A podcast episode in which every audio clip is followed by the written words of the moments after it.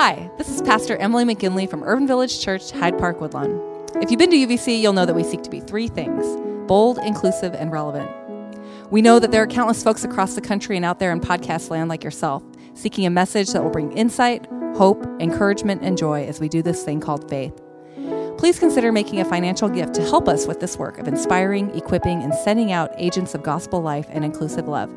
Just go to www.urbanvillagechurch.org forward slash give. Thanks for listening, and God bless. From that time, Jesus began to preach, saying, "Repent, for the kingdom of heaven is at hand." And then skipping forward to Revelation eighteen, verse two. Fallen, fallen is Babylon the Great. Alas, alas, you great city, you mighty city, Babylon. For in a single hour your judgment has come. And the merchants of the earth weep and mourn for her, since no one buys their cargo anymore. Cargo of gold, silver, jewels, pearls, fine linen, purple cloth, silk, scarlet cloth, all kinds of scented wood, all kinds of articles of ivory, all kinds of articles of costly wood, bronze, iron, and marble, cinnamon, spice, incense, myrrh, frankincense, wine, oil, fine flour, wheat, cattle and sheep, horses and chariots and slaves, that is, human souls. May God bless our understanding of this hearing of Scripture.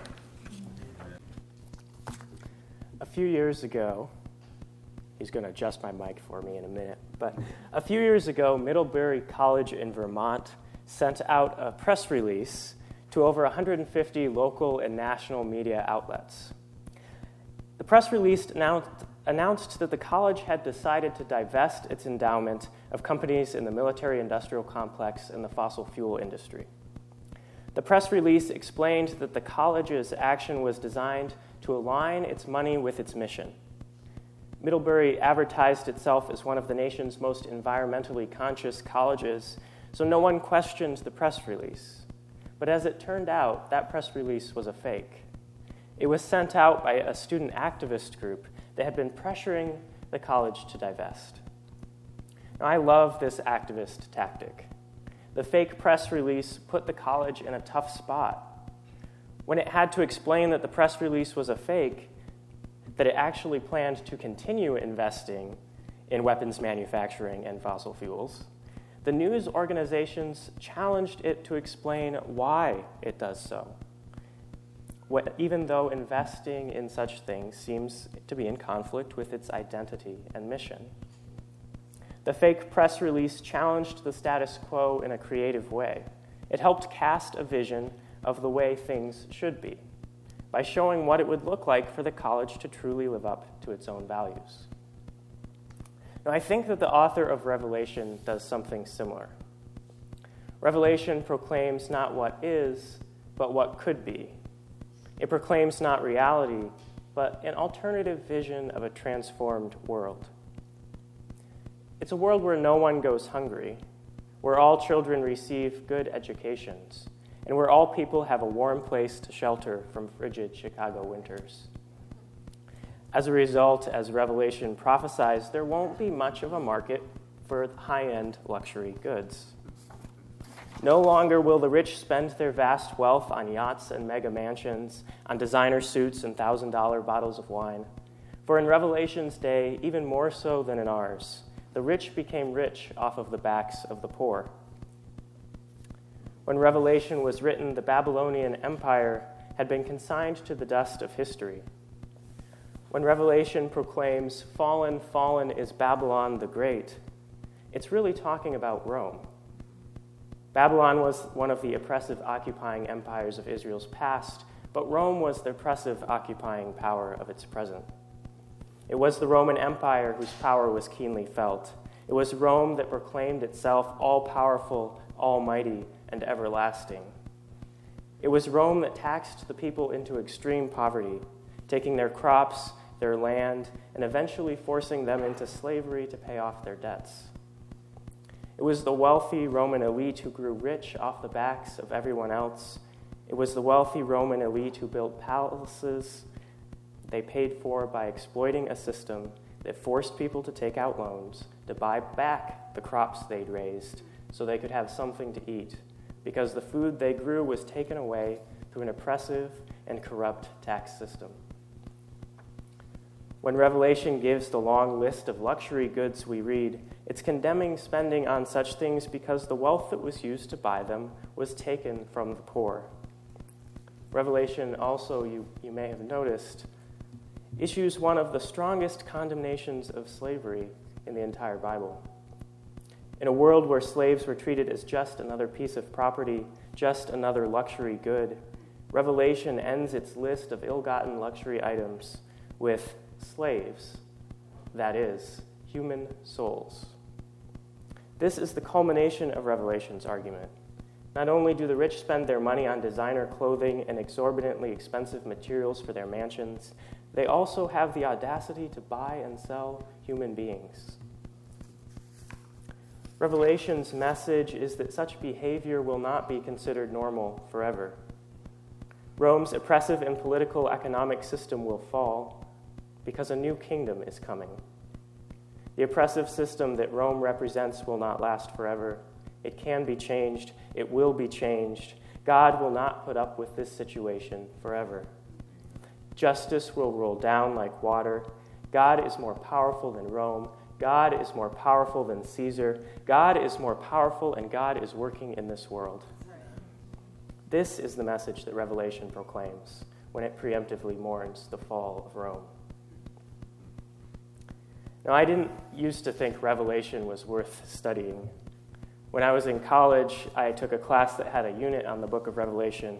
And when we got to that unit, I was convinced that it would be a waste of my time. I even had the professor call me out in front of the entire class for not paying attention. Revelation's language is so fantastical and hard to understand. It's written in a genre of literature so completely foreign to us.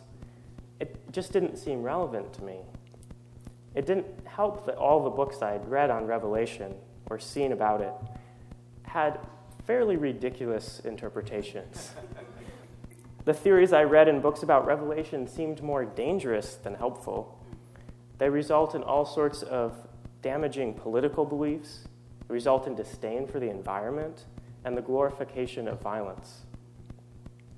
When my professor called me out in front of the class for not paying attention, I mouthed off to her, arguing that there was no good reason to study Revelation. Now I'm planning to write my dissertation on it. I love Revelation because it calls for nonviolent resistance to empire and oppression. It casts a vision of the way the world could be, a vision that can guide our work for peace and justice. Later in Revelation is the vision of the New Jerusalem coming down to earth. It's a picture of heaven, the kingdom of God, coming to this earth. It proclaims that a new way of life is possible, that a new world is coming where all will be made right. It gives us a vision to aspire to, something to work toward. When Jesus proclaimed that the kingdom of heaven is at hand, he was proclaiming that heaven is coming here. It's already on its way. It's already breaking in. Justice will roll down like water. God is more powerful than the politicians. God is more powerful than the giant corporations. God is more powerful, and God is working in this world. When we fight for justice, we fight with the power of this in-breaking kingdom behind us.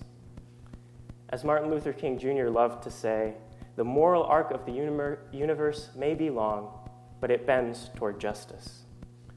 When we fight for justice, we fight with the power of God behind us. There's only one way to achieve the kind of world Revelation envisions. The old world cannot simply be destroyed. We cannot wipe away everything and start over with a blank slate. That's not what Jesus called for. Jesus called for repentance that leads to a new way of living and new ways of, of structuring society. Jesus declared that the kingdom of heaven is at hand. He taught his disciples to live lives worthy of the kingdom, to live into its vision in the present. He taught us to try to convert the powers that be, to steadfastly avoid using the weapons of empire in our attempts to challenge empire. When Revelation envisions the fall of Rome, what it really envisions is its transfer- transformation, the transformation of the entire world. Revelation describes this new world in the vision of the New Jerusalem. When this holy city comes down, Revelation says that God will wipe away every tear from their eyes, and death shall be no more. Neither shall there be mourning, nor crying, nor pain anymore, for the former things have passed away. In a sense, the New Jerusalem is a vision of heaven, but it's heaven on earth. It looks a lot like Jesus' vision of the kingdom of God, something established here on earth. It's not fully here yet, but it's a vision that we work toward. Just like all that is wrong with the world is personified by Rome, all that could be is personified by this new city, the New Jerusalem. It is a vision of a peaceful world where there is no war, no fighting, no sickness, no death, a world without vast inequalities of wealth that allow some to eat caviar while others starve. It's a vision of heaven being established on earth. Now, in a few weeks, we will celebrate the life and work of Martin Luther King Junior King also loved to weave visions of what the world might look like once the evils of racism, segregation, economic inequality, and war are abolished. Many of his speeches end with litanies like those in his famous I Have a Dream speech, litanies that proclaimed that one day, even in the state of Mississippi, even the state of Mississippi will be transformed into an oasis of freedom and justice, and that his four little children will one day live in a nation where they will be judged not by the color of their skin, but by the content of their character. King proclaimed his faith in the dream of a transformed world, a faith that, in his words, allowed him to hew out of the mountain of despair a stone of hope. King struggled hard with the reality of evil in the world. He knew firsthand how hard and how dangerous the struggle for justice is. He acknowledged that the obstacles in his way often made him want to despair. Yet he found hope. He proclaimed the words, "We shall overcome," as gospel truth. He believed in a certain kind of future, a future where the fellowship and beloved community that we see in the biblical visions of the kingdom of heaven have finally become reality. He believed in this future, and he proclaimed it as his dream, a dream not of heaven in some far-off place, but a dream of this world transformed, a dream of this world defined by justice and righteousness. His dream did not require violence or destruction. What it required was conversion, conversion of individuals, institutions, and systems. King used nonviolence because it is the only method compatible with this goal. As King once said, "Nonviolent resistance does not seek to defeat or humiliate the opponent, but to win their friendship and understanding. The end is redemption and, under- and reconciliation. The aftermath of nonviolence is the creation of the beloved community, while the aftermath of violence is tragic bitterness." Revelation's message is so powerful to me because it is a message of hope and possibility.